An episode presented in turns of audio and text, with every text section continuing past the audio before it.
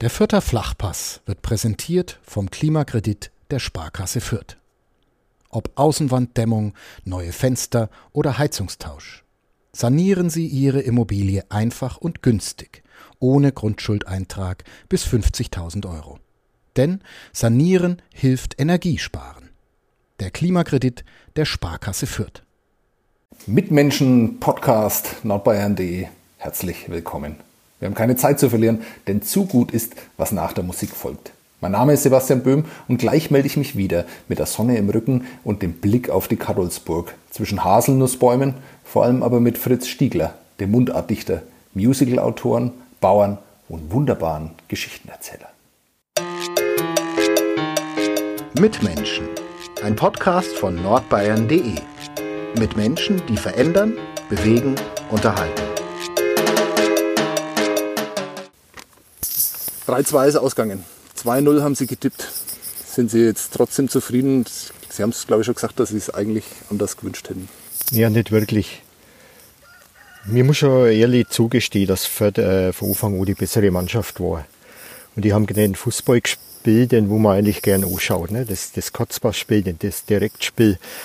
Und beim Club da, wenn ich auf der linken Außenbahn da rübergeschaut habe, da habe ich eigentlich nur Fehlpässe gesehen und in der Bedrängnis dann da war es ganz krass.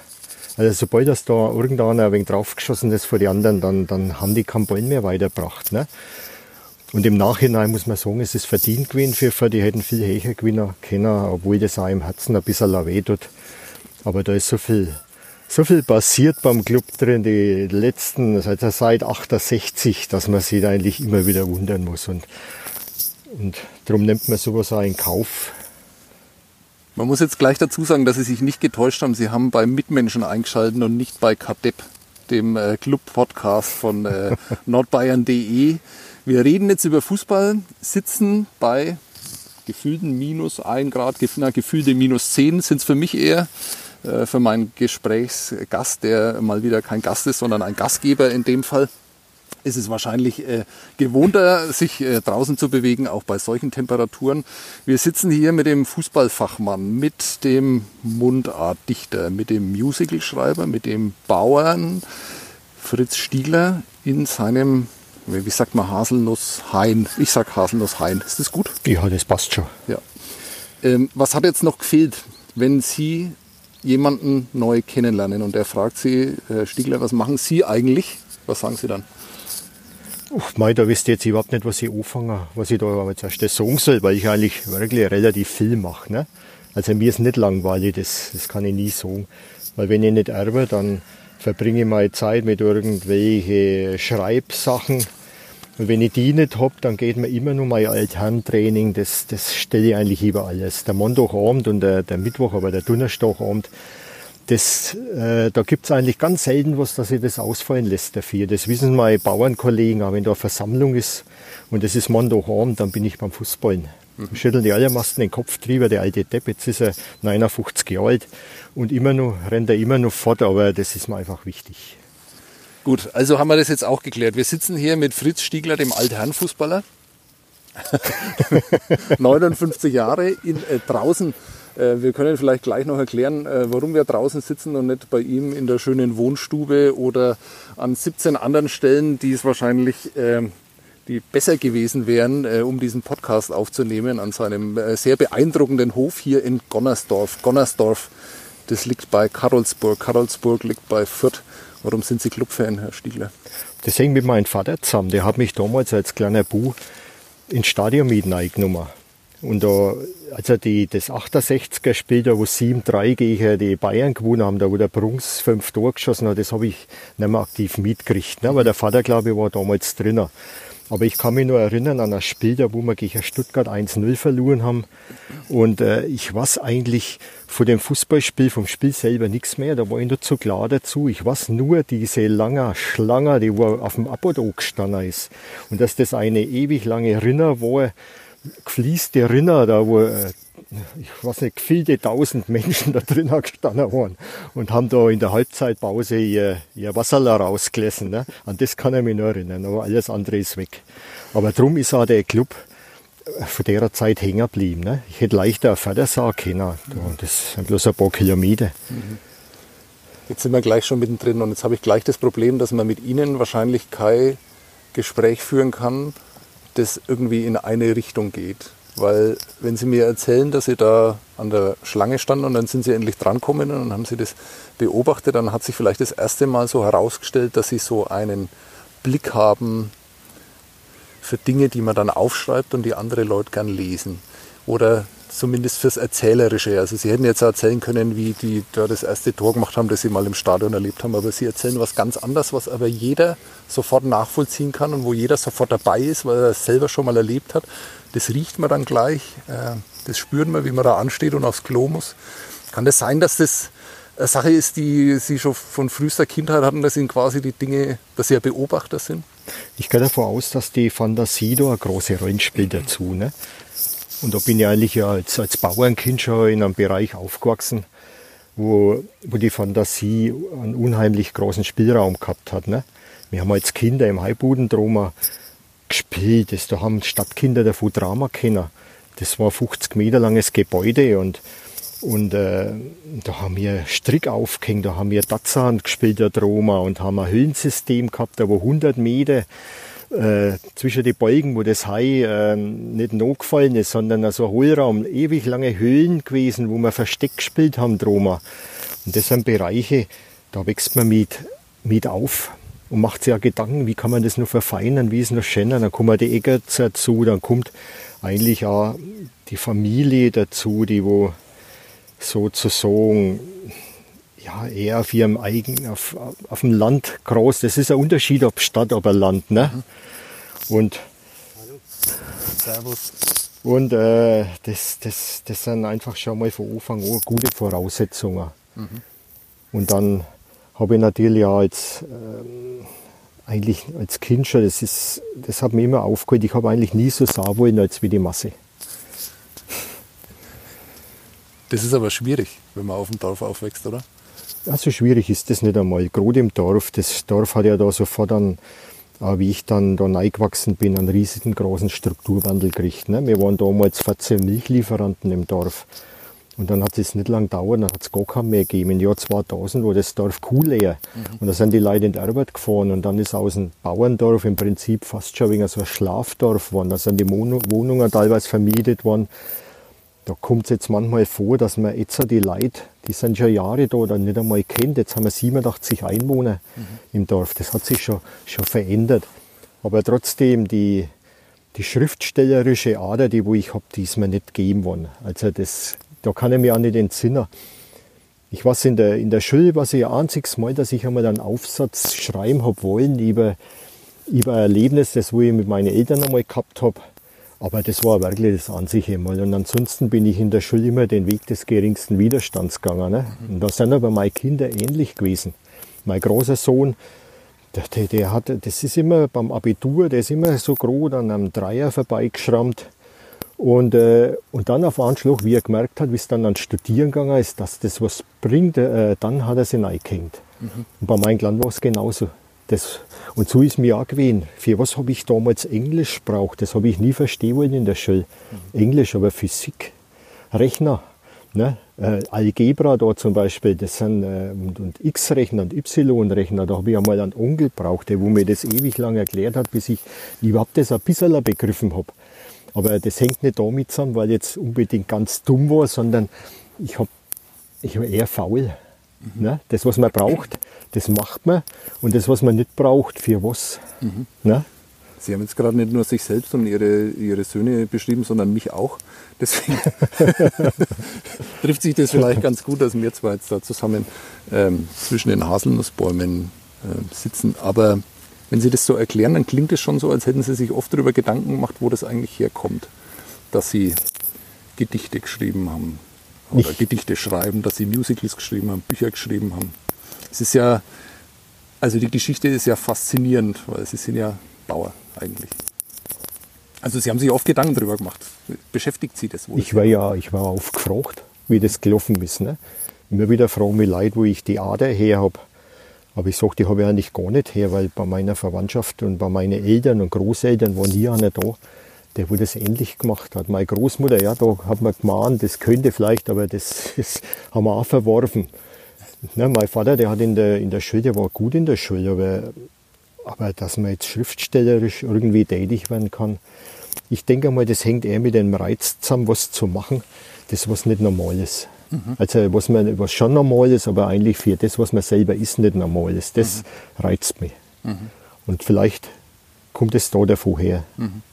Kommen wir gleich zum Zitat, das, glaube ich, in vielen Texten über Sie drinsteht, was auch die Kollegen vom BR nochmal aus Ihnen rausgelockt haben, was ich aber trotzdem so schön finde, dass ich es gerne nochmal sagen würde, bevor Sie dann sagen. Eigentlich haben Sie schon immer Sachen gemacht, die Sie eigentlich nicht hätten können dürfen.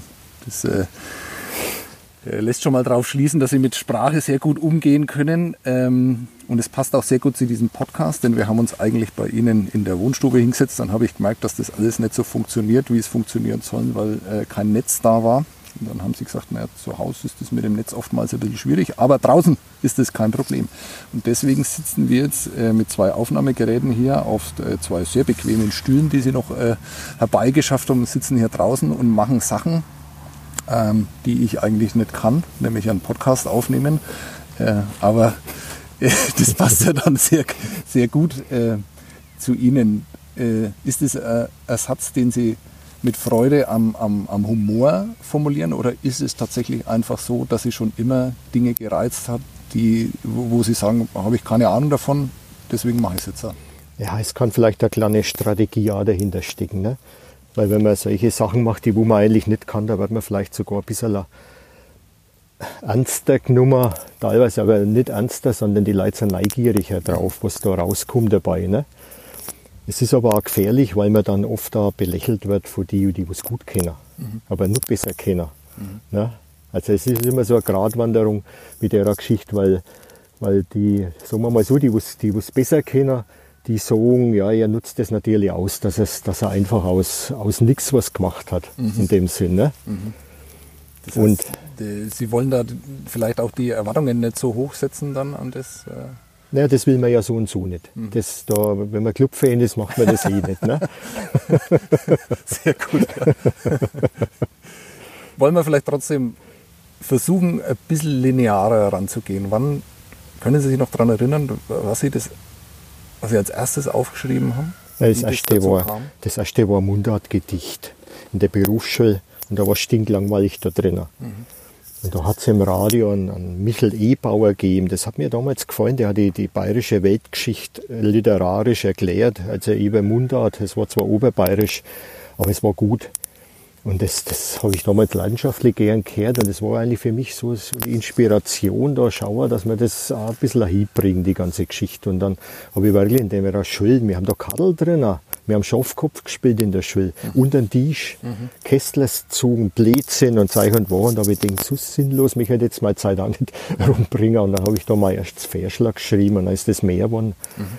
Und das waren aber keine guten Geschichten. Aber es war trotzdem auch wieder so, da war ich dann 20 Jahre alt und ein Mundart-Verschlag mit 20 Jahren zu schreiben, selbst das war damals in meiner Jugendzeit ungewöhnlich, weil da hat sich keiner mehr an sowas gewagt. Das hat fast kein junger Mundartdichter gegeben, sagen wir mal so, überhaupt kein junger. Das waren alles ältere Leute, Hans Mehl und der Kurt Patschke und wie es alle jedenfalls die Größen waren. Lauter alte Leute in dem Fall und der einzige Junge, da hat man sich natürlich dann schon auch wieder ein Alleinstellungsmerkmal geschaffen. Ne? Und dann haben die Leute aber auch zudrückt. Wenn ich da am Feuerwehrfest da vorgelesen habe, das hat auch Derbs auch keiner, das heißt man nicht durchgerasselt deswegen. Ne? Jetzt hat die das nicht mehr machen, jetzt steigen schon die Aussprüche an. Das haben Sie jetzt schon mehrmals gesagt, dass da quasi ein Plan dahinter steht, das glaube ich Ihnen aber nicht. Also, weil Sie ja immer sagen, Dinge zu machen, die andere nicht gemacht haben und sowas. Also das kommt ja aus Ihnen raus, das haben Sie nicht bewusst gemacht, oder? Nein, bewusst ist das nicht gewesen. Da ist mir dann schon in das Vorwasser reingeschmast worden, wie ich die ersten Mundartgedichte gemacht habe. Dann ist mir weitergereicht worden, ne? Und dann ist so die Karlsburger Karba gewesen und dann haben die Rossendorfer gesagt, wenn du da vorgelesen hast, musst du bei uns auch vorlesen. Und dann nächstes Jahr kommst du wieder. Und dann ist aus dem einen Gedicht, dann ist er irgendwann ein Muss geworden.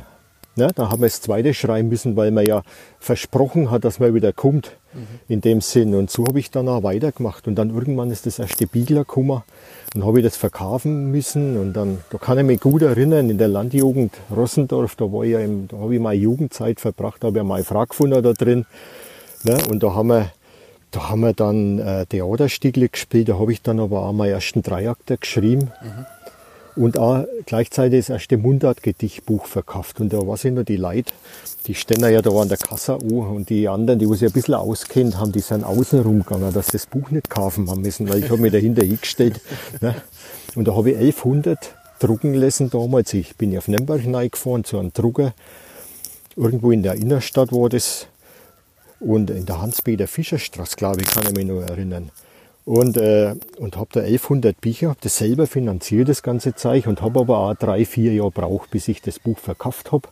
Und dann ist die Maschinerie so langsam selber angegangen. Und dann mit dem Geld, was ich gehabt habe, habe ich mir das nächste Buch dann gestrickt und habe das auch wieder verkauft. Das waren dann die doppelte Anzahl, und so ist das immer mehr geworden. Und dann irgendwann ist das Weihnachtsbüchler gekommen, da habe ich jetzt mittlerweile, ich glaube, 5.000 oder 6.000 immer wieder drucken lassen, und ich bin nicht so faul wäre, dass ich das verkaufen, das ist was mir jetzt nicht so liegt. Ne? Bringe die viel mehr los, aber oft, wenn ich einen Auftritt habe, da musst du wieder rausgehen, dann hast du das passende Geld nicht dabei. Ja.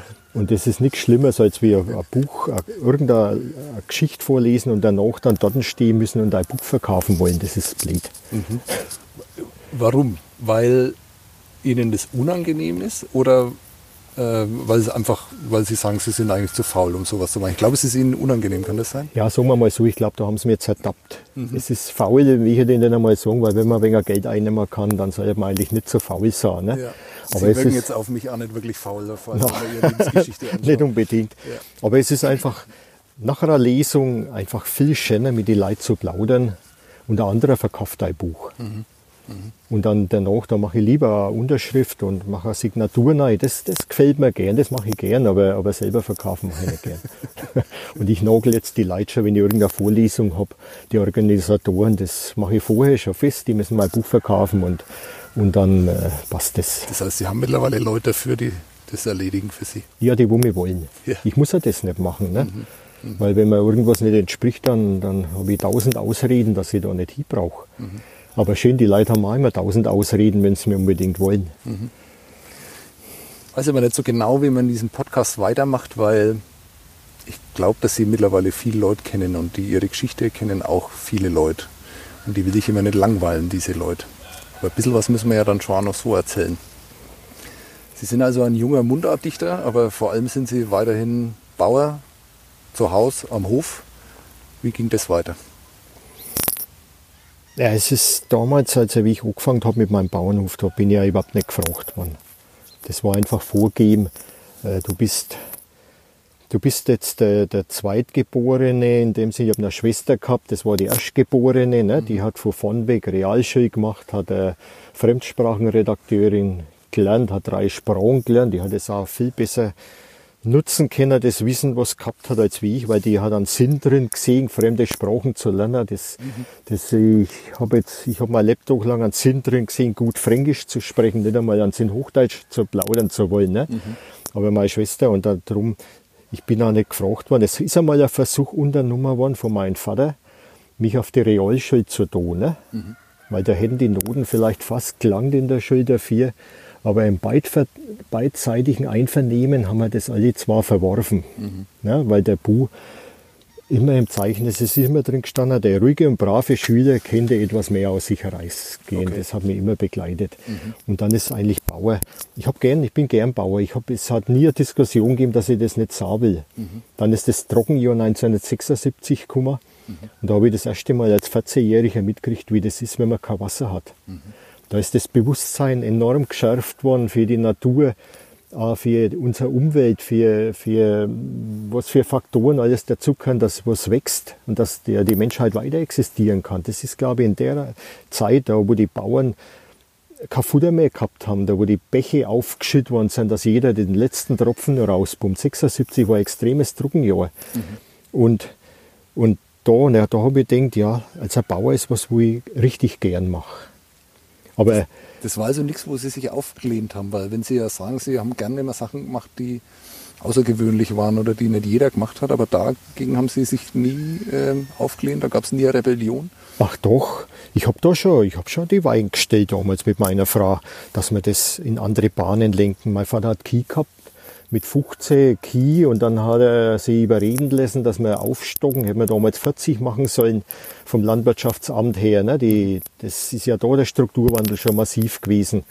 Und dann habe ich den Vater damals, da haben wir rumgestritten, und da hat er sich erweichen lassen, dass wir wenigstens an Stallbauern von 15 auf 18 Kie aufstocken. Und da hat er die Weichen damals schon gestellt, dass das mit den Kie nicht weitergeht. Aber dann, ja schön, da haben wir Tabak gebaut. Und das war dann schon mal wieder so eine neue Herausforderung. Tabak, und dann irgendwann sind die Pensionspferde gekommen, 96. Das war für mich auch wieder ein Schritt. Ich habe mit Reiter überhaupt nichts zu tun gehabt, mit Pferde. Bei uns war nie ein Gaul am Hof. Wir haben immer mit Ochsen und mit Kie gearbeitet, ne? Also meine Vorfahren. Aber dass dann Pferde hergekommen sind, da kann sich nicht einmal der Vater daran erinnern, dass man das je gehabt hat da, ne? Und wir machen dann Pensionspferdehaltung. Und jetzt mittlerweile, das ohne Pferde, hätten wir den Hof nicht mehr. Das ist schon unser großes Standbein noch. Mhm. Und dann natürlich die nächste Herausforderung mit den Hoselnis. Das war auch wieder so ein Produkt, wo man überhaupt nicht einschätzen hat können, ob das funktioniert. Mhm. Und darf ich da mal kurz unterbrechen? Heutzutage wäre es so, wenn man eine Idee hat und sich verändern will, dann würde man ein YouTube-Video anschauen, wie man sowas eigentlich macht. Ach ja, mit Sven. Wie haben Sie das gemacht? Wie haben Sie sich das Wissen über Tabakanbau angereichert? Wie haben Sie sich das Wissen über Pferde beschafft, auch wenn Sie es eigentlich nicht konnten oder wenn Sie gesagt haben, damit haben Sie nie was zu tun? Wie war das für Sie, als Sie gesagt haben, ich mache jetzt einen Dreiakter, wo kam jetzt das Wissen dann her? Wie machen Sie sowas? Also nicht, vielleicht habe ich ja mehr Lehrgeld gezahlt als wie andere. Mhm. Das, was ich eigentlich in dem Sinn eigentlich ganz gut habe, das ist ein gutes Bauchgefühl. Da, wo mir aber auch mein Junior, mein Martin immer schimpft, der sagt, du musst mehr rechnen.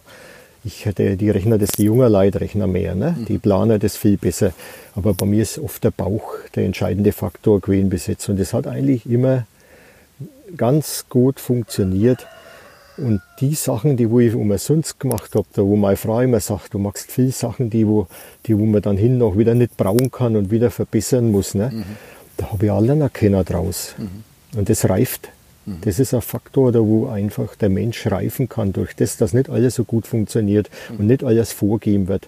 Und mit YouTube hat mir ich eh nicht helfen können, weil da bin ich jetzt ja noch zu blöd dazu. Es ist schön, wie Sie immer ihr Licht unter, wie sagt man dann, Scheffel. Scheffel, ja. Über die Tabaksache will ich noch mit Ihnen reden. Weil als ich das gelesen habe, das wusste ich nicht, das habe ich mir angelesen, das mit den Haselnüssen, das war mir bekannt. Ich bin ja hier schon vorbeigefahren, habe mir das auch angeschaut, mal so privat. Aber das mit dem Tabak, das hat irgendwie nicht so zu Ihnen gepasst. Und jetzt habe ich das in einem anderen, also fand ich zumindest, weil ich mir Sie nur schwer rauchend vorstellen konnte, wie sie auf dem Feld stehen und drüber nachdenken, wie man Menschen noch mehr dazu bringen kann, dass sie einer Sucht nachgeben.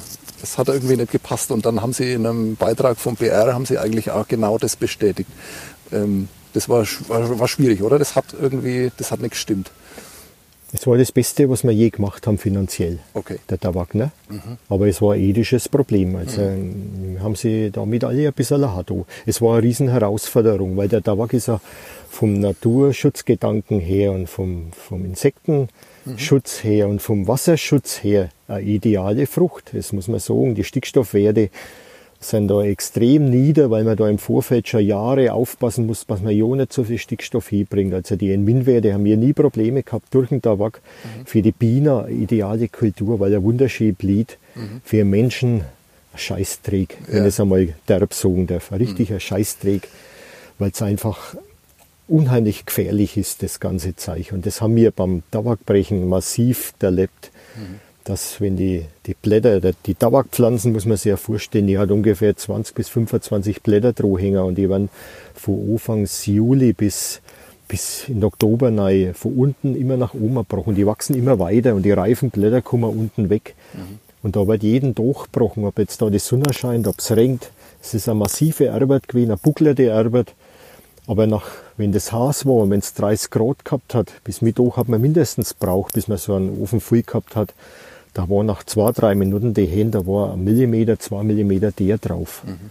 Also da hat man schon gesehen, was das einfach ist. Und meine Kinder, bei meinem großen Sohn, da haben wir kämpfen müssen, dass er das Rauchen nicht macht. Das ist schön, jetzt ist er alt genug, jetzt muss er selber wissen und wird sich auf uns nichts mehr sagen lassen.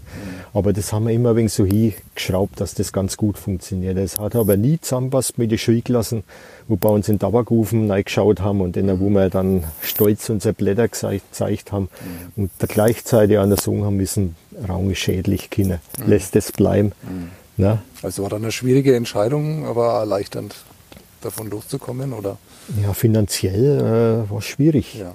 Dann auf Anschlag das mit Hoseln das anzufangen, da wo man 5 Jahre gar nichts hat von dieser Kultur, wo man erst einmal warten muss, bis die Bämle groß werden, wo man gar nichts kennt davon. Also das war nicht einfach, die Situation. Ne? Wir haben zwar mit den Pferden ein bisschen aufgestockt, aber da waren wir auch begrenzt. Also, und das mit Tabak, das geht ja nach wie vor. Der fränkische Tabak, der ist weltweit enorm gesucht, teilweise als Wasserpfeifen-Tabak in Ägypten. Und das ist schon eine schöne Kultur. Und vor allen Dingen hat man dann seine Ruhe. Wir pflanzen im Frühjahr und im Winter ist dann ruhig. Bei den Hoseln, jetzt geht es dann wieder los, jetzt kommt die Blüte dann irgendwann wieder zu schnell. Dann hockt man jede Nacht wieder auf der Lauer, hoffentlich da frieren es nicht. Und es ist immer spannend. Also die Hoselnuss ist schon eine ganz andere Geschichte. Aber ohne Hoselnuss, ja, gäbe es den Hof jetzt wahrscheinlich nicht mehr. Aber sagen wir, es gäbe nur als Auslaufmodell. Also aber es fügt sich alles ineinander dann. Ja, genau. Das war jetzt das Bauchgefühl wieder. Das könnte, mir hat es nicht voraussehen können, ob das hinhaut. Aber das Gefühl war da, dass das was werden könnte. Und das hat mich eigentlich nicht getrügt. Gab es da nicht Kollegen, die gesagt haben, Fritz, Haselnüsse in Gonnersdorf, das wird nichts? Was ich gravierend noch was, wir haben 2006 angefangen mit den Nüssen zu pflanzen und dann gibt es ja bei uns alle Jahre Felderrundfahrt. Da hocken 30 Bauern auf einen Wagen drauf und da sind ein wenig Politiker dabei. Das ist wirklich eine schöne Geschichte. Und da werden immer die neuen Sachen ein wenig so angefahren. Und wie wir gepflanzt haben, nach einem halben Jahr, wo bei uns mit 2 Hektar haben wir angefangen. Und da war uns ein halbes Hektar ist der gewesen nach einem halben Jahr. Also die Pflanzen eingegangen gewesen. Ne? Wo haben wir nicht gewusst, warum. Und die Stimmen hinten am Wagen, das ist mir durchdringend in die Ohren eingegangen. Ne? Wo man gehört hat, so flüstern, den Stiegler sei wahr, das wird nichts. Ne? Und da kann man sich jetzt rausklammern, ob das jetzt Mitleid war, aber Schadenfreude, ich tippe eher aufs Zweitere. Weil gerade immer die, wo neue Sachen probieren, die sehen die anderen schon gerne mal auf die Nosen fallen. Ne? Das hat aber trotzdem funktioniert. Ja, mit Höhen und mit Tiefen. Wir haben Jahre jetzt dabei gehabt, da wo es eigentlich 2016 war, so ein Jahr, da haben wir 30 Doppelzentner pro Hektar ernten können. Bei 4 Hektar ist das eine Menge, also 110, aber 115 Doppelzentner haben wir da gebaut. Und dann das 18er Jahr, das 19er ist wieder ein bisschen gegangen, heuer Ernte von 350 Kilo. Also fast ein Totalausfall durch den Frost.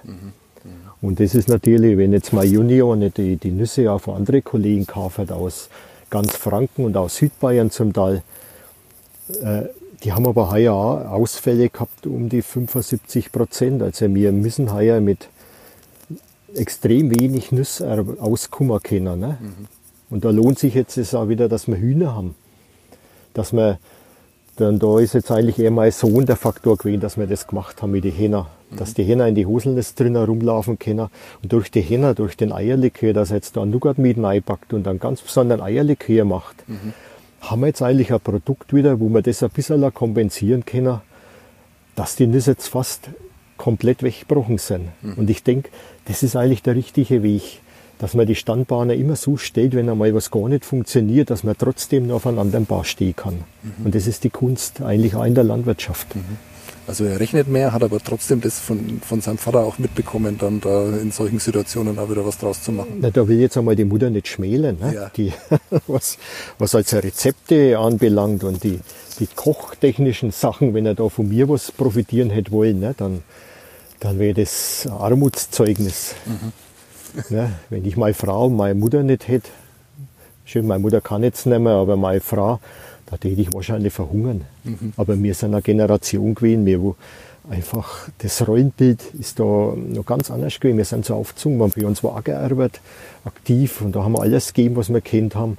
Aber das andere, waschen, kochen, putzen, das ist immer in Frauenhände gelegen. Ne? Mhm. Und da sind meine Kinder weiter. Alle zwei. Mhm. Die können alle zwei kochen, meine zwei Söhne. Mhm. Ne? Können eine Waschmaschine einschalten. Mhm. Ich habe mir jetzt gerade schon besinnen müssen, wie sie gekommen sind, wie jetzt das funktioniert mit dem Kaffee. Ich war jetzt eigentlich ganz froh, dass ich gesagt habe, sie wollen kann, weil da wäre jetzt in der Bretouille gewesen. Weil einfach, aber meine Frau hat mir Zettel hingelegt, da steht drauf, auf diesen Knopf drücken.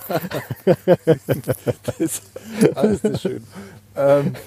Wir haben einen Weg jetzt vollkommen verlassen, aber für den Sie wahrscheinlich mittlerweile sehr viel bekannter sind. Da sind wir jetzt stehen geblieben bei Ihnen als junger Mundartdichter, der auf Carvers gelesen hat, der seine Bücher im Eigenverlag vertrieben hat und eigentlich nicht wirklich verkaufen wollte. Man kennt Sie jetzt aber vor allem als denjenigen, der auch hinter den Musicals steht, für die Karolsburg mittlerweile auch bekannt ist. Zu den Büchern kommen wir dann später noch. Wie kam das mit dem Musical? Weil ich habe in einem schönen Text von meinem Kollegen Hans-Peter Kassenhuber, der in den Nürnberger Nachrichten erschienen ist, war so ein bisschen eine Geschichte drin gestanden, dass Sie eigentlich auch nie ein Musical gesehen haben, bevor Sie mal eins geschrieben haben. Stimmt das? Ach, um Himmels Willen, ja, das stimmt. Ich habe meine erste Zugfahrt mit 15 Jahren gehabt. Aha. Und die war auf Kufstein runter. Mhm. Ganz allein. Und seitdem, ich bin nie in die Stadt reingekommen. Wir sind abgeschottet gewesen da außen von der Stadt. War nie ein Thema. Und dann war Obernhaus und solche Geschichten. Das war so weit weg wie der Mond. Mhm. Aber die Musik hat man natürlich gehört. Mhm. Ne? Ich habe Musik, und das hat mir eigentlich schon immer gefallen.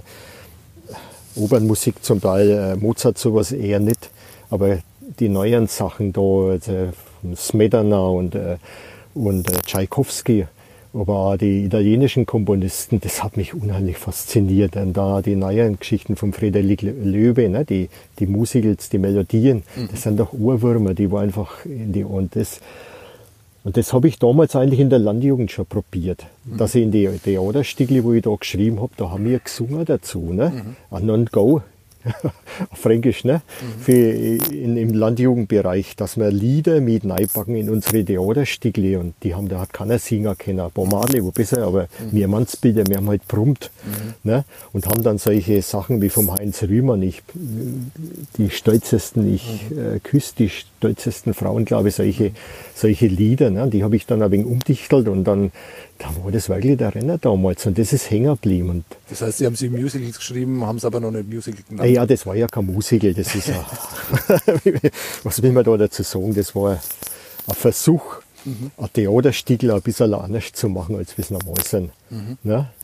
Und, aber dann ist in Karlsburg die 850-Jahr-Feier gewesen, und dann haben wir vom Stiegler gewollt, dass er ein Theaterstück für die Burg schreibt. Und da habe ich damals in meinem Übermut schon gesagt, wenn wir was machen, habe ich gesagt, dann machen wir doch gleich ein Musical, ne? Ohne abzuschätzen, was da eigentlich in Wahrheit dahinter steckt. Mhm. Und das war schon gravierend. Dann, ich habe das wieder zu den Akten gelegt, da hat damals der Bürgermeister angerufen, und dann habe ich gedacht, ja, das wird eh nichts. Und dann haben sie mich eingeladen zu einer Gmarot-Sitzung, und da war der ganze Festausschuss, da waren 70 Leute drin, eine Presse groß drin gewesen. Und dann sagt der Bürgermeister, dass der Stiegler Fritz ein Musical schreibt. Da bin ich erst einmal in meinen Stuhl ganz tief versunken. Und dann ist in der Zeitung gestanden, und dann ist nicht mehr anders gegangen. Und dann habe ich aber auch das Glück gehabt, dass wir einen Komponisten gefunden haben. Das war damals der Rainer Grasser und der Gerhard Zimmermann, der wo die Regie ein bisschen gemacht hat. Im Prinzip ist das Regie losgegangen, das Magdalena damals, das erste Stück. Und dann irgendwann ist der Matthias Lange bei den Burgfestspielen dann als Regisseur dazugekommen, und der Jan Bodinski vom Fränkischen Theatersummer und die Kathleen Bengs als Choreografin. Und dann hat das Ganze natürlich eine Fassung gekriegt. Aber so wie wir das Magdalena damals gemacht haben, wir haben dann der Rainer Grasser da die Nürnberger Symphoniker ins Boot mitgebracht, und dann hat es natürlich auch musikalisch einen Anspruch gekriegt. Und die Geschichte Hexenverfolgung war natürlich auch nicht ganz ohne, aber es war damals eine Mischung ein wenig aus Bauerntheater und mehr Gewalt. Mhm. So würde ich das jetzt auch bezeichnen. Ich bin da in mein Schreib Kram immer nur ein wenig so drin gehängt, um Mundart und Dichter und Bauerndichter und Witz machen. Mhm. Ne? Und trotzdem hat es damals funktioniert. Wir haben da 230.000 Euro. Hat es kostet die ganze Geschichte und 12.000 Zuschauer haben wir da in die Burg locken können. Mhm. Ein so ein ist da, ja. Hype ist da draus worden, ja. Aus dem Ganzen. Ja. Und dann, ja, dann haben sich da die Burgfestspiele draus entwickelt und dann ist mir das Ganze ja professionell angegangen. Mhm. Und in dem Moment, wo ich dann einmal eine Regisseurin vor der Nase gehabt habe und einen Regisseur, damals in Jan, mhm. dann habe ich erst einmal gemerkt, was das bedeutet, kurz zu werden, mhm. und stringent zu schreiben. Und das habe ich lernen müssen, das habe ich vorher nicht gekannt. Mhm. Da hat man sich ja am Anfang gerichert, wenn da was rausgenommen ist. Jetzt bin ich eher so weit, dass ich beim Jan Bodinski oft nur so, Jan, wir müssen nur ein bisschen was rausnehmen. Also mhm. da habe ich enorm viel gelernt. Und dann mhm. habe ich natürlich auch durch die Romane jetzt erarbeitet mit der Marion Vogt zusammen. Das ist eine freischaffende Lektorin und die ist natürlich richtig gut. Mhm. Und dann kriegt man irgendwann schon ein Gefühl dafür, was zu lang wird und nicht zu lang wird. Das merken Sie jetzt mit Ihrem Podcast, wenn wir jetzt 2 Stunden plaudern, 1 Stunde werden Sie wahrscheinlich rausstreichen müssen. Ich streiche da gar nichts raus. Das lassen wir alles drin. Die Frage okay. ist nur, ob wir nicht beide dann eingeliefert werden müssen, weil es zu kalt ist. Aber das glaube ich nicht. Also mich friert es jetzt nicht. Ich rede mir jetzt warm. Ich versuche mal Zittern so ein bisschen zu unterdrücken. Aber jetzt sind wir bei 36 Minuten. Ich könnte mir sehr, sehr gut vorstellen, dass wir noch sehr, sehr viel länger hier sitzen. Aber ich weiß nicht, ob die Leute immer so lange einen Podcast hören. Eine Stunde. Deswegen muss ich ein bisschen auf die Tube dann drücken. Aber also ich könnte denen noch sehr viel länger zuhören, wenn es nicht so kalt wäre hier. War das schwierig für Sie, dass Sie da...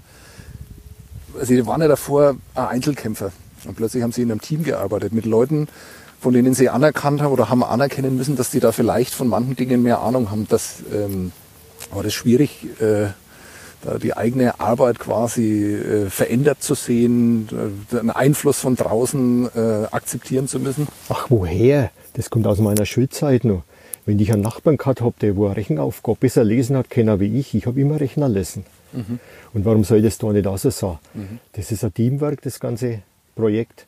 Das sind gleichberechtigte Personen, die da an dem Stück schaffen am Anfang. Das ist unser Kreativkreis, das ist Choreografie, das ist Regie, das ist unbedingt Musik und es ist dann, sind die Texte, das Libretto und die Liedtexte natürlich auch dazu. Und da muss ja jeder, das geht ohne das Redler nicht funktionieren. Wenn da ein Redler ausfällt von denen, dann wäre es kein Musical nicht. Mhm. Da wäre es halt bloß ein Theaterstück, wenn jetzt der Komponist nicht mit dabei wäre. Mhm. Und genauso, das was man auch unheimlich schätzen muss, ein Stück kann nur so gut sein, so gut wie es gespielt wird. Sie können das beste Stück auf die schreiben und die schönste Musik haben, aber wenn Sie keinen guten Sänger nicht haben und keinen guten Spieler nicht, würde das abstürzen. Mhm. Aber ein schlechtes Stück lebt auch mit guten Spielen. Und das ist das Problem. Also ich bin eigentlich schon ersetzbar in dem Sinne, ne? Mhm. Und profitiere unheimlich von unseren Spielen, die wo einfach gut sind. Wir haben viel richtig gute Leute. Das sind durch die Bank Amateure. Mhm. Und, aber trotzdem so viele, die wo jetzt in der Jugendzeit schon den Gesang, wo Gesangsausbildung zum Teil gemacht haben. Aber halt auch unheimlich spielen können. Und der Jan Bodinski ist ein Regisseur, der kann aus solchen Leuten unheimlich viel rauskitzeln. Mhm. Und das merkt man. Mhm. Und ich mache das auch immer schon ein wenig abhängig und so wo. Ich glaube, bei uns, wenn einer wegbricht, dann, den man sie hat. Mhm. Ne, es wird ja woanders, den anderen Ensemble, werden ja immer wieder mal die Regisseure durchgewechselt und immer wieder probiert, neue Leute, neue, sagt mir immer, da wird es besser, aber ich zweifle eher dran. Also es ist so eingespielt bei uns, dass man sich lieber auf das Herkömmliche verlässt. Mhm. Wie war das erste Mal für Sie, als Sie dann gesehen haben, wie so eine doch sehr aufwendige Produktion mit dem, was Sie irgendwann einmal ausgedacht haben, auf die Bühne gebracht worden ist oder inszeniert worden ist? Was war das für ein Gefühl, das zu sehen? Es gibt Momente, wo man da nie vergisst. Und das sind ein paar Momente so gewesen, bei der Mademoiselle Marie zum mhm. Beispiel. Das eine war, wie wir die Franzosen da gehabt haben aus Oradour, den Hébras, mhm. den Robert Hébras. der wo man am Anfang, da wo ich habe unheimlich Angst gehabt damals, dass mein Libretto ihren Erwartungen nicht entspricht. Und gerade mit der deutsch-französischen Freundschaft, Oradour, Sie wissen das auch, das ist ein Stachel in Frankreich, der wo heute noch unglaublich sticht, wo in Deutschland kein Bewusstsein nicht hat, aber in Frankreich unheimlich ernst genommen, wenn jedes Schulkind in Frankreich was in Oradour passiert ist. Wie die dann das erste Mal da waren und dieser Hébras, der hat dann das Libretto, das haben wir französisch übersetzt, von Anfang bis zum Schluss mitgelesen. Und den habe ich immer im Auge gehabt von Oma. Und dann um Himmels Willen und dann am Schluss ist der aufgerumpelt, die Franzosen, und das war ein unheimliches, schönes Gefühl, wie der dann auf die Bühne gegangen ist und hat sich bedankt bei uns, dass wir eine riesengroße Freude gemacht haben. Ne? Sie haben uns ja dann nochmal eingeladen nach Frankreich, wo wir es dort gespielt haben. Und das darf ich eigentlich gar nicht sagen, aber da hat er damals gesagt, jetzt darf er sterben. So wichtig war ihm das. Ne?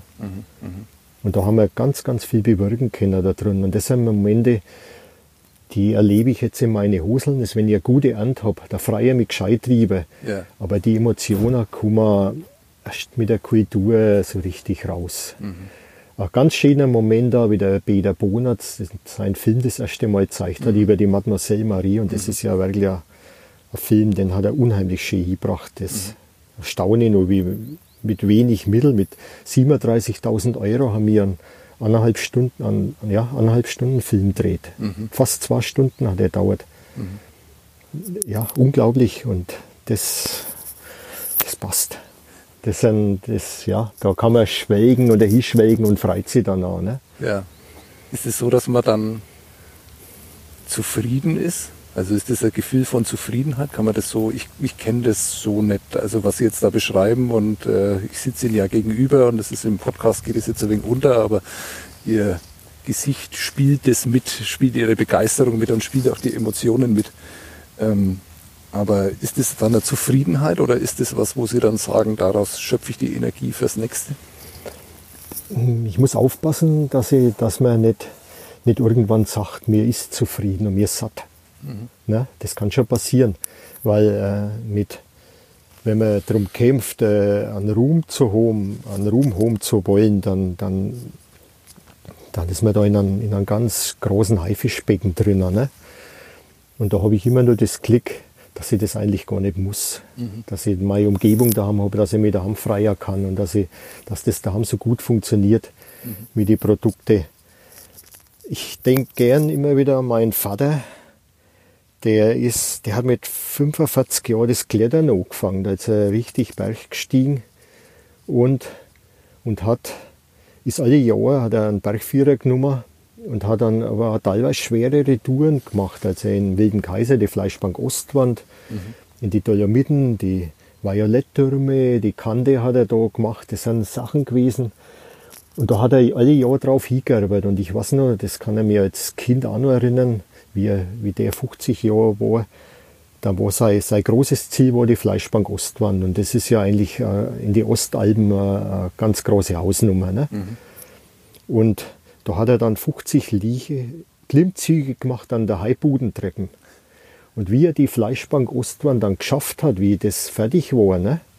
Auf Anschluss hat er das Klettern aufgehört. Und da hat er damals gesagt, jetzt hat er das erreicht, was er gewollt hat, und jetzt passt's. Ne? Aber ich glaube, ich bin da zu ein unruhiger Typ. Weil ich habe mir jetzt auch schon gedacht, die Mademoiselle Marie, die können wir nicht mehr toppen, das langt jetzt auch, und dann ist das nie schon gekommen. Schön, das war natürlich eine Herausforderung, da haben wir nicht nur Freunde uns geschaffen mit, weil es halt um Sachen gegangen ist, um dritte Welt, und das, wo nicht jeder hören will, da wo man nicht unbedingt offene Ohren überall hat. Aber das ist doch bei fast allen Ihren Themen so gewesen. Ja, aber trotzdem, die Kriegsgeschichten mit Mademoiselle Marie, da mit den Leiden von den Kriegsgefangenen in Russland reden wir. Da haben wir eine offene Wunde angesprochen.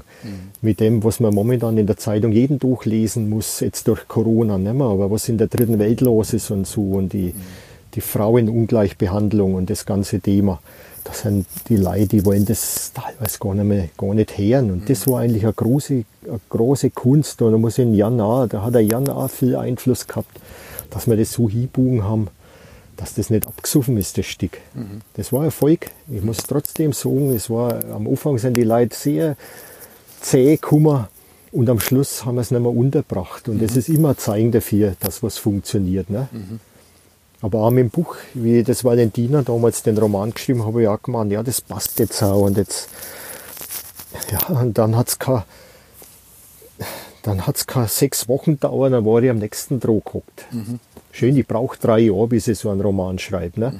Weil ich stille mir die Zeit wirklich raus. Im Sommer über, da habe ich wenig Lust, da, wenn man abends spät reinkommt, aber im Winter, jetzt zum Beispiel, jetzt kann ich schreiben, jetzt hocke ich da und schreibe. Mhm. Und dann kommt immer wieder eine Herausforderung. Jetzt neulich war meine Lektorin da und die hat mir jetzt wieder auf was gebracht, wo sie ein Buch mit mir machen will, wo es um Haselnussgeschichten geht. Mhm. Ne? Aber jetzt habe ich gesagt, jetzt müssen wir erst einmal meinen letzten Roman, den Heiner, den hat sie jetzt lektoriert. Da sind wir jetzt in der Verlagssuche. Mhm. Und das muss jetzt erst einmal über die Bühne gehen und dann packen wir das nächste an. Mhm. Und vor allen Dingen, dann... ist ja jetzt durch das, dass wir wahrscheinlich unseren Heiner nächstes Jahr das nächste Musical nicht spielen können. Also das ist jetzt wahrscheinlich so weit, dass das auch jeder Darsteller von uns begreift, dass das nicht klappt. Durch Corona, wir müssten jetzt auch schon proben. Ne? Und dann brauchen wir wenigstens einen Plan B in der Burg drin. Und das hat in Matthias Lange und mir eigentlich schon lang gefallen, dass man mal so ein Medley, gell? Das ist der richtige Name, machen aus unseren ganzen Musikern mal so eine Geschichte, so eine eigene Geschichte drumherum. Und da habe ich jetzt momentan drüber. Mhm. Und da habe ich jetzt auch schon 6 Wochen lang dran gearbeitet an dem Ding und bin nicht wirklich weitergekommen. Ich habe geschrieben, aber der Charakter, so wie ich das von den Hauptdarstellern, wie ich das haben will, das hat mir einfach irgendwie das ausbremst. Mhm. Das war nicht das. Und gestern früh auf einen Schlag hocke ich am Computer dort und auf einen Schlag ist mir der Gedanke gekommen, wie ich denn jetzt haben will. Und dann habe ich jetzt in 2-3 Stunden mehr geschrieben, als wie in 6 Wochen. Mhm. Mhm.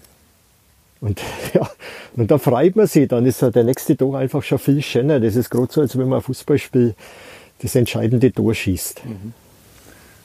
Bevor wir zu dem Fußball kommen, das ist noch wichtig. Aber erstens mal, um was geht's bei Heiner? Das weiß ich nämlich nicht. Oder dürfen Sie das nicht erzählen? Ach, freilich darf ich das erzählen. Das ist ja, da sind bei einer Nachbarin alte Briefe gefunden worden vom alten Knecht. Mhm. Der, wo sein Leben lang eigentlich nicht Knecht sein hat wollen, sondern er hat einen Bauer, der hat mehr Anerkennung gewollt und hat mit allen Mitteln darum gekämpft, sich einen Bauernhof zu leisten. Und das waren Liebesbriefe und da sind in die Briefe, ist das immer so rausgekommen, wie früher die Leute darum gekämpft haben, eine Frau zu finden, die wo jetzt nicht unbedingt schön war, das war Nebensache, das war wurscht. Das sind 2 Dinge, waren denen wichtig, dass was gehabt hat und dass er einen christlichen Lebenswandel gehabt hat. Und das war so schmalzig geschrieben, die Briefe, die haben wir ja von den Frauen, die wir jetzt zum Heiner geschrieben haben, die Antwortbriefe hat sie gefunden, meine Nachbarin, und das, was er hingeschrieben hat. Ellenlange Briefe und also sowas von suffisant geschrieben, schön. Und das ist für mich eigentlich ein Anspann gewesen, da das nächste Musical draus zu machen. Ne? Und dann habe ich aber auch gleichzeitig noch gewollt, und ein Roman verträgt da gewisse Fiktion drin.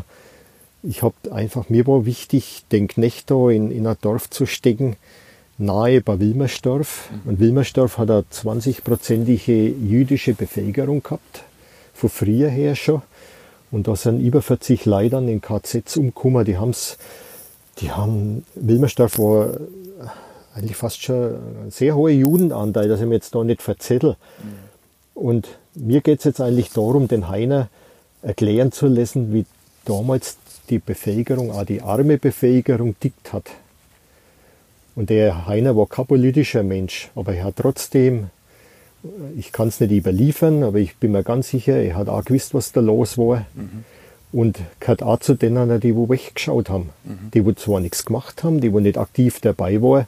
Und gerade das Wegschauen ist momentan ja genauso schlimm, als wie nicht aktiv dabei sein. Sind das so Themen, die Sie selber umtreiben, weil Sie die Fragen stellen, wie sowas hat passieren können und ob sowas wieder passieren kann. Das ist ja dann auch so ein Thema, das nicht jeder gern lesen will oder wo nicht jeder sagt, Mensch, oder wo viele sagen, das muss doch jetzt nicht sein. Ich bin davor belastet. Ich habe als Kind schon die Nürnberger Nachrichten vor mir jeden Tag liegen gehabt, ne? Mhm. Vor den Nachrichten. Das ist richtig so. Es ist ja wurscht, das ist ja das Gleiche in dem Sinn. Und dann irgendwann sind für mich auch die Leitartikel interessant gewesen und das bricht. Wenn Sie jeden Tag die Leitartikel lesen, nicht immer, ne? Mhm. Aber meistens lesen, dann werden Sie da schon ein bisschen abgefärbt in der ganzen Richtung. Und das ist ein Abfärben, das wo ich Sie eigentlich begrüße. Das ist das, was die Zeitung als normales Medium schreibt, also nicht als Bildzeitung, sondern eine seriöse Zeitung. So dürfen leider auch sein, finde ich, ne? Und ich halte es für extrem wichtig, dass die Zeitung das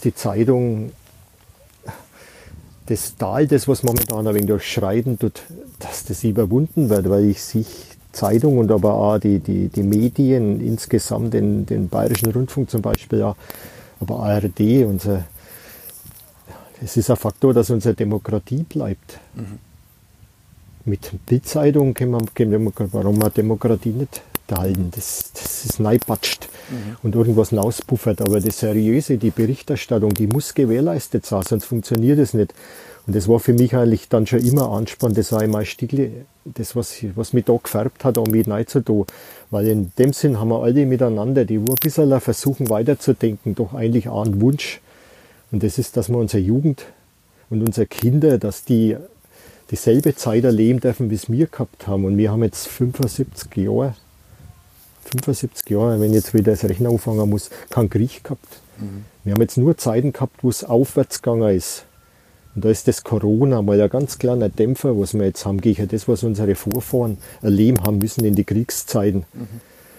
Darum sage ich, und das wäre da dafür zu kämpfen, dass die jungen Leute Perspektiven haben. Ich bin so dankbar momentan darum, dass das Friday for Future, dass die jungen Leute aufwachen. Dass die demonstrieren, wenn die das nicht gemacht hätten, das Madler aus Schweden, wenn die das nicht angefangen hätten und dass da nicht bei uns ein paar führende Köpfe dahinter stehen, von den Jugendlichen her, wo ich staune, wie die artikulieren können, was wir wissen, dass die Leute teilweise schon haben, da hätten die Politiker bis jetzt noch nicht reagiert. Aber durch die Jugend sind sie in Zugzwang gekommen und das kommt auch wieder. Weil wir merken es als Bauer, ich merke das massiv momentan, wie der Klimawandel bei uns zu schlecht. Wenn wir da nichts unternehmen, dann wäre das eine ganz, ganz elende Geschichte. Das ist jetzt so ein Moment in einem Podcast, wo man jetzt gut und gern 30 Sekunden schweigen könnte, um Ihre Worte nachhallen zu lassen hier in der freien Natur. Es ist immer noch bitterkalt, aber sehr, sehr schön. Erstens mal, weil es bei Ihnen ist und zweitens, weil die Sonne uns, wie Sie vorhin gesagt haben, auf dem Buckel scheint. Ist schwierig jetzt nach so bedeutungsvollen Worten da einen Übergang zu finden. Mir ist eine Sache noch wichtig. Ich habe in den Videos und den Zusammenschnitten, die Sie vorhin auch schon erwähnt haben, in den Filmen, habe ich gesehen, was da für eine Energie freigesetzt wird. Und sowas berührt mich dann immer, wenn ich mir denke, okay, in Karolsburg, in Gonnersdorf, in den Dörfern hier drumherum, haben viele Leute eine Freude dran, zusammen was zu erschaffen und sind stolz dann drauf, was da erschaffen wird. Und da geht es auch nicht um Geld, da geht es auch nicht um Zeit, die man da investiert, sondern da geht es wirklich darum, was zu machen. Wo kommt diese Energie her? Sind da nicht doch Sie dafür verantwortlich, weil Sie immer auf das Team verwiesen haben? In aller Bescheidenheit, ist es nicht auch so, dass es Leute braucht, die so eine Energie freisetzen? Ja, ohne geht's nicht. Wie bei der Corona infiziere, da sagt man super Spreader dazu, ne? Aber Spreader, ich weiß nicht, wie man das richtig ausspricht. Es braucht immer Vorreiter, die vorangehen und die anderen mitziehen. Das muss man haben, das braucht jedes Dorf und es gibt überall immer wieder Leute, die wo vorangehen und die anderen mitpushen, ne? Wenn man das nicht hat, geht es nicht weiter. Als Einzelkämpfer kann man nichts machen. Sie merken es in der Nationalmannschaft momentan an Müller fällt Es braucht einen, der da drin einen Ton angibt. Der muss nicht der beste Fußballer sein, aber der muss die anderen mitreißen können. Und man muss immer wieder den Spagat finden, dass man die anderen positiv mitreißt. Und nicht zusammenputzt, wenn sie was nicht kennen, sondern ermuntert, dass man was kann. Und dann klappt das auch. Und das ist, und ich sage, die Ehrenämter in die Dörfer da außen und auch in der Stadt drinnen, das ist auch für uns auch wieder so ein Beispiel, wie Demokratie funktioniert. Ohne die Leute, die sich ehrenamtlich engagieren, wäre unsere Demokratie arm. Das soziale Miteinander hätte ohne die Leute keine Chance. Eine Sache ist mir auch noch aufgefallen, als ich Ihnen zugehört habe, ohne dass ich Ihnen gegenüber gesessen bin. Sie haben mich da erinnert an Leute, die man aus Bayern kennt, aber gar nicht so sehr aus Franken. Sie haben mich erinnert an Sepp Dachsenberger, den grünen Politiker, der leider viel zu früh verstorben ist. Sie haben mich erinnert an die Wellbrüder, die man vor allem durch den Gerhard Biermüsselblasen kennt. Die Biermüsselblasen, genau. Und an den Christian Stückel haben Sie mich auch ein wenig erinnert, der Oberammergau, ne? Oberammergau. Ist Ihnen sowas unangenehm, wenn Sie in so einer Reihe mit aufgezählt werden? Oder ist das auch schön? Ich hätte eher gesagt, sagen wir mal so, ich habe den Anspruch, nicht in die Reihe gestellt zu werden. Ne? Aber wenn man mich da annähernd, sagen wir mal so, unter dem Gipfelaufbau hinstellt, da an den Einstieg von der Wand, dann ist das schon erfreut. Das ist eine Bestätigung, dass man es nicht ganz falsch gemacht hat, weil die Leute haben was auf dem Kasten. Mhm. Ne?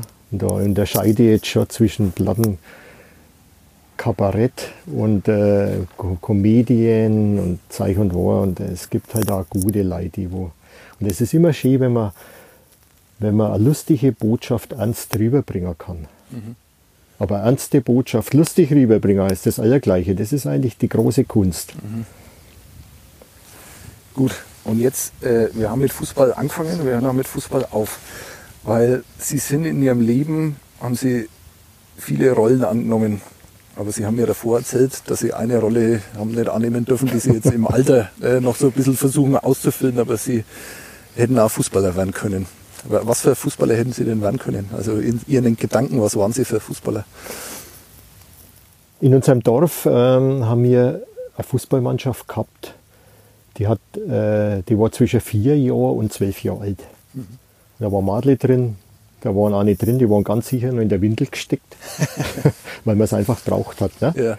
Und wir haben gespielt bei uns meistens in unserem engen Hof, der wo mit Stallfenster gesegnet war. Da war eigentlich bei jedem Fußballspiel irgendein Stallfenster kaputt war hin noch, und der Vater wieder gescheit geschimpft hat. Mhm. Ne?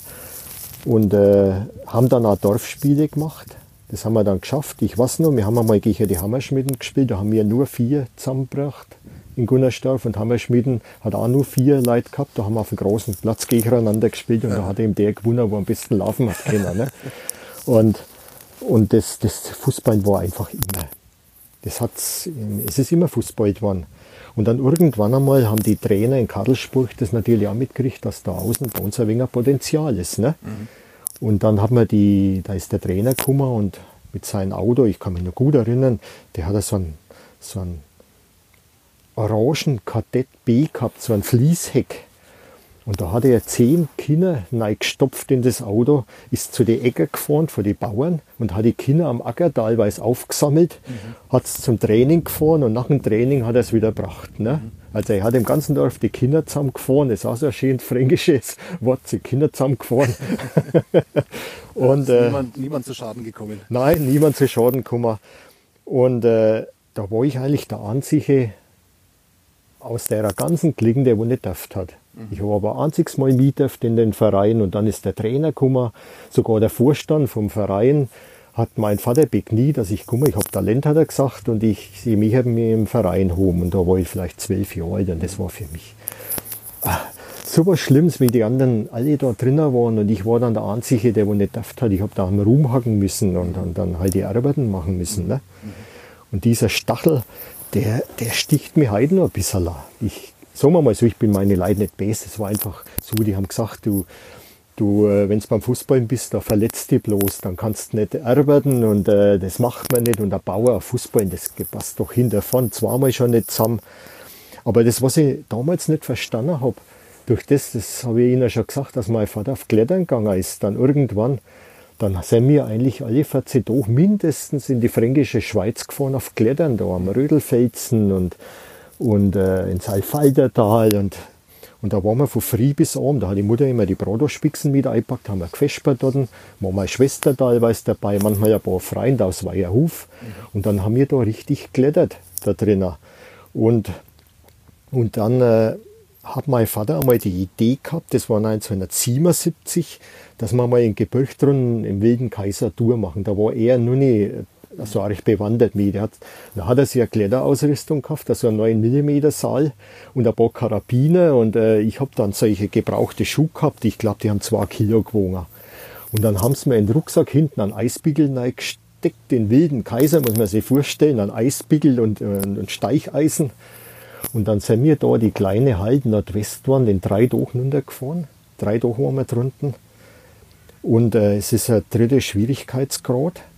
Das ist eigentlich eine von den höchsten Wänden im Wilden Kaiser. Es ist 900 Meter hoch, die Wand. Wird nicht so oft begangen, der Enzensberger Weg. Und früh um 3:30 sind wir losgegangen. Und dann haben wir sie verstiegen, bis wir einen Einstieg ewig gefunden haben. Die Kollegen, die aus Weierhof zu 5 waren, meine Schwester, mein Vater und ich und die 2 Kollegen, die haben dann irgendwann keine Kraft mehr gehabt. Und dann ist wieder gefespert worden. Und dann haben wir dann ab 11, 12 herum, nichts mehr zum Trinken gehabt in der Wind, haben den Einstieg in die Hauptwind nicht gefunden und da wäre ich fast gestorben da drinnen vor Angst. Dann ist das auf Anschlag, der Einstieg bis dorthin ist eigentlich gegangen, aber dann ist die freie Wind gekommen und da haben wir reingewähren müssen, da wo es dann 500 Meter runtergegangen ist und da war alles wie ein Streichhölzler und da habe ich sowas vor Angst gehabt. Und die Weiherhiefer haben Panik gekriegt, die haben nicht mehr weitergekannt. Meine Schwester hat es am Knie gehabt, die hat auch nicht mehr gescheit laufen können. Und dann hat mein Vater an dem 9mm Saal uns 4 Drohhänger gehabt und hat uns da die Wände aufgezogen. Ne?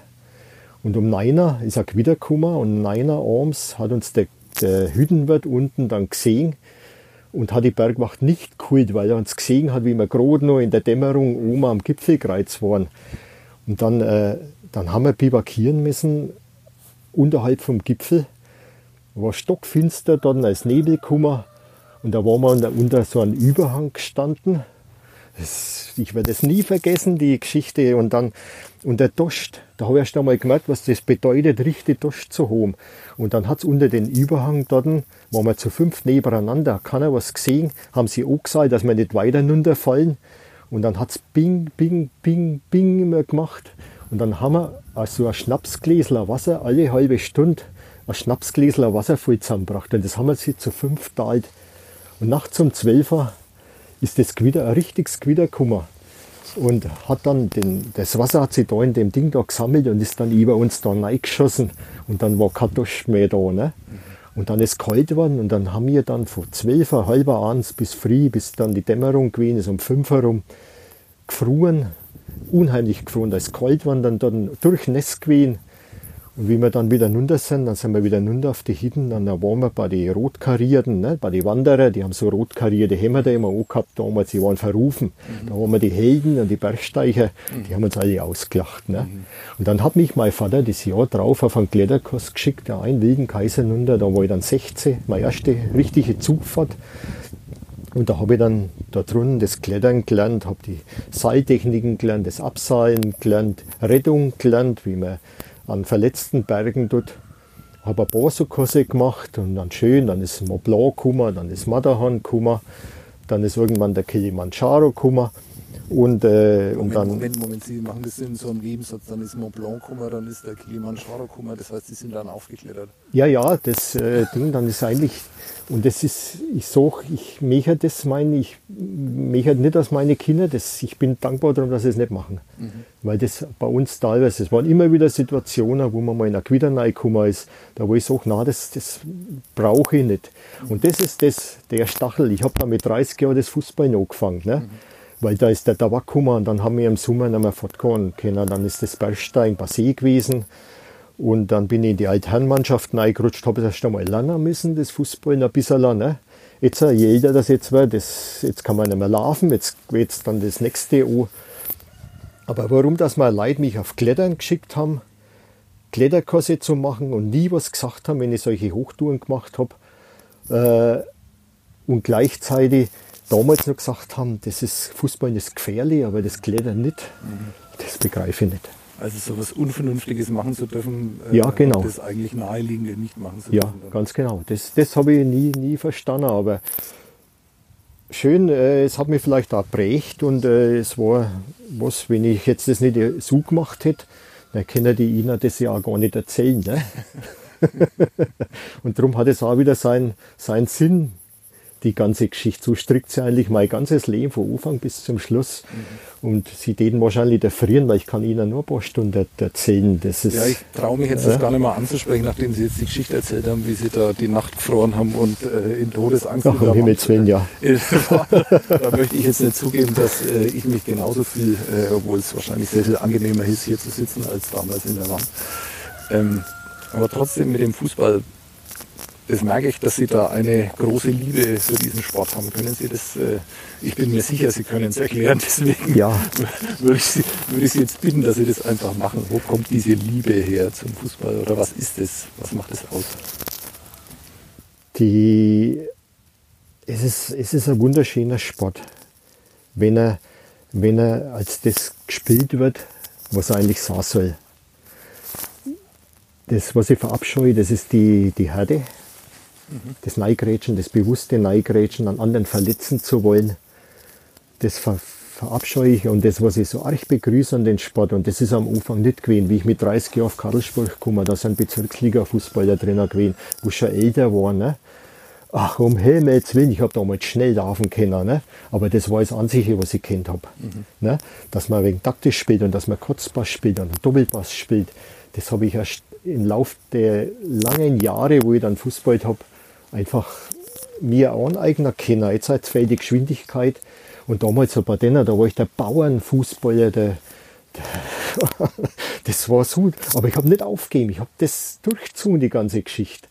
Und jetzt muss ich sagen, jetzt bin ich 59 Jahre alt. Wir haben ja in Gonnersdorf da einen Verein gegründet, wo viele Jünger mitspielen. Das sind viele gute Fußballer, die wo in der A-Jugend aufgehört haben und zum Teil einfach das Vereinsfußball nicht wollen. Ne? Mhm. Und da kennen wir Alten, da sind wir jetzt 4, 5 Alte, die da mitspielen.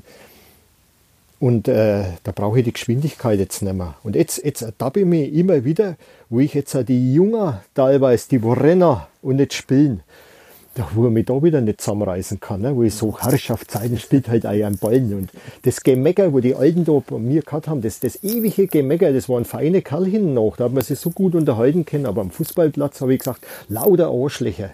Und jetzt bin ich selber dasselbe Arschloch jetzt mittlerweile. Ne? Und das hängt einfach damit zusammen, dass man im Alter, ich glaube, da ist der Spieltrieb, da will man mehr spielen. Da will man nicht so viel laufen, da will man mehr spielen, da soll das Fußball Feld lieber enger sah. Und jetzt merke ich natürlich auch, wenn wir alten Herren beieinander sind, wie mit 30 Jahren, da haben wir dann ja, über Maschinen plaudert und über Fotki und über Madli plaudert. Und jetzt auch unsere Unterhaltung, wo wir jetzt miteinander haben, ne? Wie viele Tabletten hast du gegessen und die Voltaren, wie viel Milligramm Voltaren helfen. Das sind jetzt die Sachen, da wo man sich jetzt unterhalten tut. Ne?